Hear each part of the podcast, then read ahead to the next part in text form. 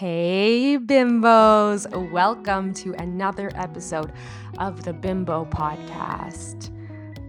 I'm not gonna lie to you, I got stoned this week and watched old episodes of Radio Free Roscoe, and I felt so fucking inspired. Do you remember Radio Free Roscoe?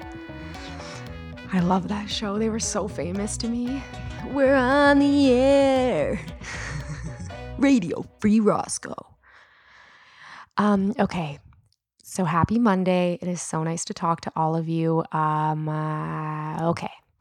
Would you rather be with the love of your life? They are perfect and amazing, and you are so in love with them. But although they look perfect to you, they look like a literal troll to the rest of the world. So they're super hot to you, but they're ugly AF and weird and have a crazy voice like, hello to the rest of the world. You introduce them, they're like, hello, I'm Christopher.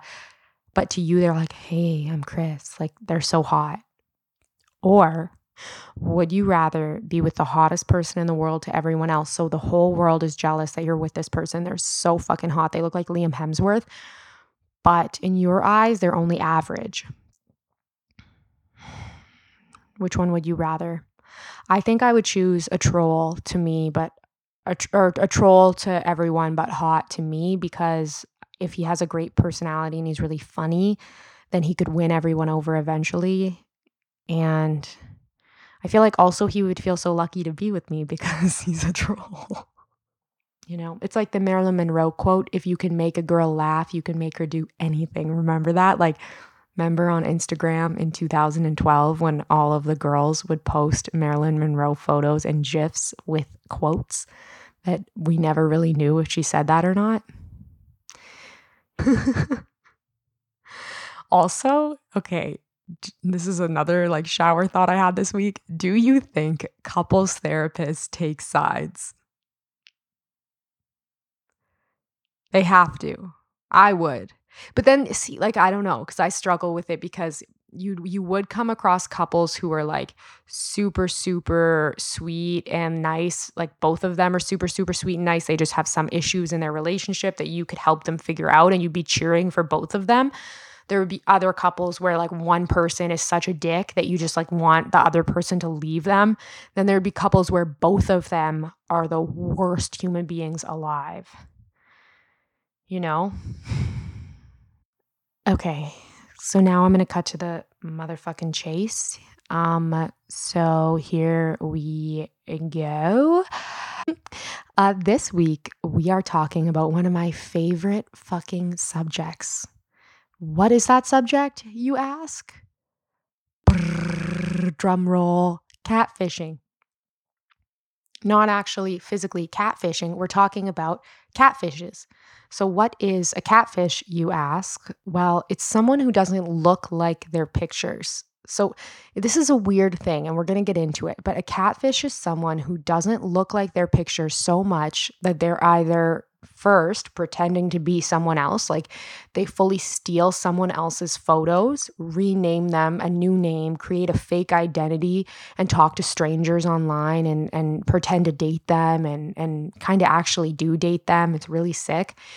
And B, they are technically the same person in their photos. This is a different kind of catfish, they don't steal other people's photos and pretend it's them. They pretend to be someone else in their photos where they Photoshop their original image so fucking much they don't even look like their photo in real life. And we've all kind of seen that. I know when I worked in Toronto and Laissez Faire, I would like see, like, say, a guy I liked would be liking all these girls' photos, and I'd be like, oh my God, they're so beautiful. What the fuck? Like, I'm so ugly. Oh my God, they're perfect. And I'd see them in real life, and they were not ugly in real life, but they did not look like the Bella Hadid that they were portraying on Instagram.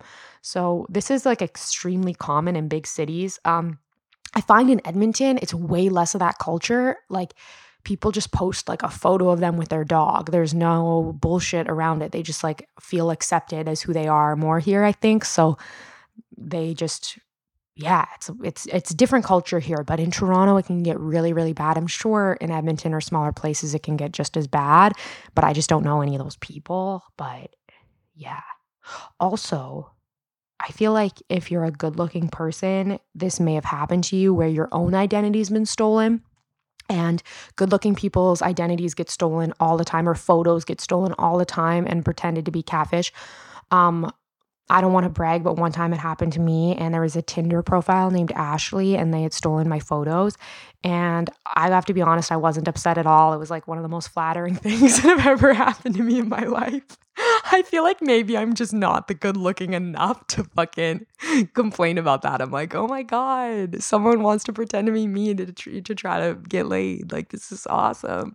So, yeah, I don't know. I think it is bad to steal people's identities, especially like I notice with like some of the girls, they'll steal your, they'll, they'll steal an identity and then like say they have OnlyFans and shit. I think that's evil. But but I think if it's just like a little like like a like a desperate person trying to pretend that they're hot online and they use your image, like come on, like that's flattering as fuck. Like the Leo in me. okay, so the weirdest thing about catfishing is we all catfish to a certain extent right? Like at the very least, we don't show our worst moments on social media or in photographs. And that's where, like, I get confused because humans are naturally deceitful in certain ways. Like before social media, when we all had disposable cameras as kids, like we weren't going to take a picture of, you know, ourselves crying or our siblings being mean to us or our parents arguing or anything like that and then print them off and put them in scrapbooks. It was like family vacation when we're all so happy in the scrapbooks. Like, we weren't altering our noses or the way that we looked, but you know, in women, naturally, not naturally, women alter the way they look every single day to fit into society. Like it's a standard to wear at least mascara or some kind of makeup. So we're encouraged to catfish, but then when we do it too much and you don't look anything like you actually do, then it's bad. So there's kind of this interesting, like, acceptable acceptable rate of how much you're allowed to be deceitful for others' approval before it becomes too much and you're socially punished for it or shamed. And that's what I find so interesting. You know, like God forbid we just be ourselves without makeup with our guts hanging out. Like society wouldn't like that. But if we put too much makeup on, then we're fooling others and we're deceitful and we're bad. That's, I think that's interesting for sure.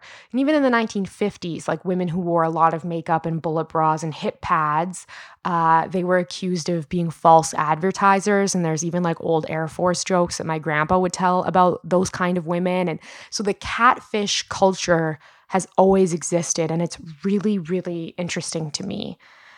And so, like, at what point just showing off your best features, makeup, nice lighting, you know, contouring your abs or whatever, become a catfish.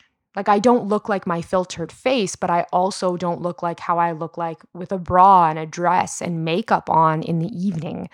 Um, so how much deception is acceptable in the realm of honesty? And i find that really interesting because it varies culture to culture. Some cultures are extremely accepting of plastic surgery and filters and whatever like brazil. And then like in norway they've started to make it law where if you use any type of filter it has to say on the photo um, and it's it's just interesting. It's kind of like a bottom line that i find fascinating. And now I've been talking a lot about women, but I also want to talk about how men catfish. Oh, men do it fucking too. So, men catfish in interesting ways. They'll try to kind of like maybe wear an expensive watch, even if they don't have that much money, or drive a really fancy car, even though they can barely make the payments to show that they have money when they may not to get a partner. Um, men also, this is like man, this is the biggest way that you lie. This is the biggest way that you're a catfish. Listen, I have white eyebrows and white eyelashes, and like, I don't think anyone aside from like my immediate family has seen my white eyebrows. It's okay to see my white eyelashes, but literally no one since I was 12 have seen my white eyebrows. It's my biggest insecurity. I catfish the shit out of them. If everybody knew I had white eyebrows, the world would collapse. So like I'm here with you guys. Like don't feel judged by me talking about this shit because I'm just as bad as anybody. Uh, guys lie about their height a lot. And like I looked it up on WebMD, and about 27% of men that go into the doctor's office lie about their height before they get their height taken. So that's a lot. Um, but I also think it would probably be around 40% on dating apps. And that's something that's so sad. On the dating apps, a lot of guys, you know, have to lie about their height in order to get matches. And as soon as they lie about their height, they would get so many more matches. I understand why they would lie. You know, none of this stuff is like, it's sad, right? Because no one catfishes. I mean, some people catfish when they steal people's identity to get money and stuff, and they're evil, but most people embellish the way they look or the way that they are in hopes of being accepted and loved, which is the hardest part about catfishing. So now I'm going to tell you guys a catfishing story. And, um, and. And this catfishing story is one of my favorite facts in history. So there's all I I've always wondered like are there catfishes in history? Like what the fuck who the fuck was catfishing before social media and like uh, you know you know they were because corsets were a thing and shit like people have always lied about the way they look but i always wondered like who catfished in like the fashion of kylie jenner before back in the day right so, first of all, we have Napoleon Bonaparte. He was like a French conqueror. He was like a w- warlord. He was so fucking good at war. I don't know how, because he was five foot five. He was the shortest little guy. The English used to make fun of him, and he was always painted on a horse always painted on a horse because it made him look like you, you, couldn't really tell he was super short, right? He also always put his left hand in his jacket. You never saw his hand, both his hands in the photos. And that was really weird. There's all different like theories about that. Like maybe he mangled his hand in war. And then other people said, no, he's just always rubbing his tummy because like he died of like stomach cancer. He always had a sore tummy. It's weird. Anyways, Napoleon, shout out to you. You weren't the best for the world, but you got it done. Okay, but here is the ultimate catfish story, and I'm gonna tell you guys about it right now. And it is my favorite fucking dinner party story. So here we go. Here is a little medieval times with Sky and the catfish in the 1500s. Do do do. I want to be playing medieval music right now. You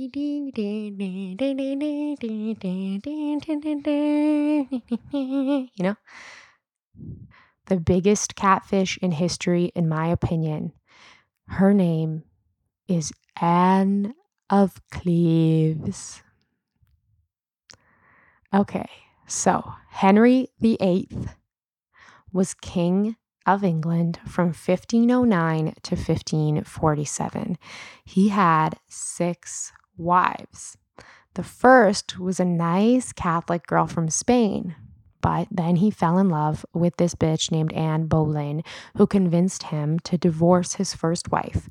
But the first wife, who was a good Catholic girl, was really close with the Pope and a lot of other, a lot of uh, all the other Catholic countries in Europe. And so the Pope was like, "Nah, I'm not granting you a divorce, dude." And Henry VIII was like, "Okay, fuck you then. I'm to start my own church." So he broke off from the Catholic Church and he created the Church of England, and then he granted his own divorce which was wild. Um, so, anyways, he granted his own divorce and married Anne. And then with Anne, it didn't work out. He actually ended up cutting off her head, called her a witch, and accused her of having sex with uh, her brother. I should just say syphilis was really common in these days and made everyone really cuckoo. uh, so, yeah, Anne died she got her head cut off in public. And then he married this girl named Jane Seymour, but she died after childbirth. So Henry, unfortunately, needed a new wife, but unfortunately for him, he had a really bad reputation in England, like really bad, or all over Europe, uh, among the aristocracy of Europe, because he accused his, well, he just dumped his first wife. Then he said his second wife was a witch who fucked her brother, and then the third wife died in childbirth. But a lot of people were like, hush, hush, he actually murdered her in cold blood, and like it was bad. So he had a little trouble in the dating field. He also was like 40 40 at this time and super fucking fat. Like really fat. If you look at his armor by the time he died, it was like as tall as it is wide. He was just like one giant chode. uh, the ghost of Henry VIII is gonna come get me. Okay, so they're really having trouble. There aren't too many excited princesses in the land that want to be with Henry VIII. So Henry's BFF and top advisor Oliver Cromwell uh, suggests that maybe they should do like a political marriage with Germany um, the Cleves in Germany, William Duke of Cleves, because he was in Western Germany and they were all Protestant there. So they thought, like, okay, fuck the Catholics. We're all going to get together and then we'll defend ourselves from the Catholics. So uh, Henry's down, but first he wants to see what this girl looks like for the political marriage, and her name is Anne of Cleves. So uh, in 1930, oops, in 1539, we're not in the 1900s right now, Henry VIII sent his favorite court painter, who he could trust, he thought, Hans Holbein the Younger, that's a real name, to Germany. Uh, so he told the painter basically, like, hey, dude, hey, Hans, I need you to go paint her like she actually fucking looks. Do not embellish because, weirdly enough, catfishing in portraits was more common than you think. So, um, yeah, it's crazy, but they did that. So, anyways, uh, he was like, paint her how she actually looks. Don't embellish. And when you describe her to me, don't fucking embellish, Hans. And Hans was like, I got you. But then I'm pretty sure Thomas Cromwell was like, Hans, embellish the fuck out of her. She's not that hot. And we need Henry married to this bitch. So Hans goes over and paints Anne of Cleves and paints her a lot hotter than she actually is. He makes her eyes are more even in the photo in the portrait. Like he makes her skin nicer. She looks pretty good in the portrait, I'm not gonna lie. So he takes the portrait back and is like, This is Anne. And Henry's like, Oh, she's like a seven, solid. Okay, good enough. Bring her over. We'll get married. So Anne comes over for the wedding, and Henry lays eyes upon her and says, I like her not. I like her not. That's a real quote. Uh, he is not vibing with Anne. Anne looks nothing like her portrait at all. Uh, so, anyways, it's like it's bad. I guess Henry was taken aback by her tall, big boned, strong featured face. It's just, it's not, it's a mess. He's not into her. It's the bottom line at all. So he has to get married to her though, because that's the fucking deal. And you're a royal, you're a king, you do what you say, right? So he gets married to her, and then the wedding night comes and he tries his best. comes, he tries his best, but he um, unfortunately uh, has erectile dysfunction. And I'm just going to say it.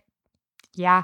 And so he uh, really is struggling on their wedding night. And um, so, anyways, uh, six weeks goes by, nothing, nothing still, no excitement. So he decides to annul the marriage to Anne of Cleves, right? But this is what's so interesting is Anne of Cleves is super, super smart. And so instead of her getting blamed for catfishing the king, she somehow is able to not only get annulled from Henry VIII, who smells like earring back and is weird as fuck, but she gets to own like he gives her a bunch of properties in the countryside and full staff and like pays for the rest of her life for her to live out her days she sometimes comes to court and is like a friend of henry's and is like hey what's up and like chills and then goes back and like they just become bros. Somehow she gets that deal. Henry VIII cut off Thomas Cromwell's head and was like, fuck you, you deceived me.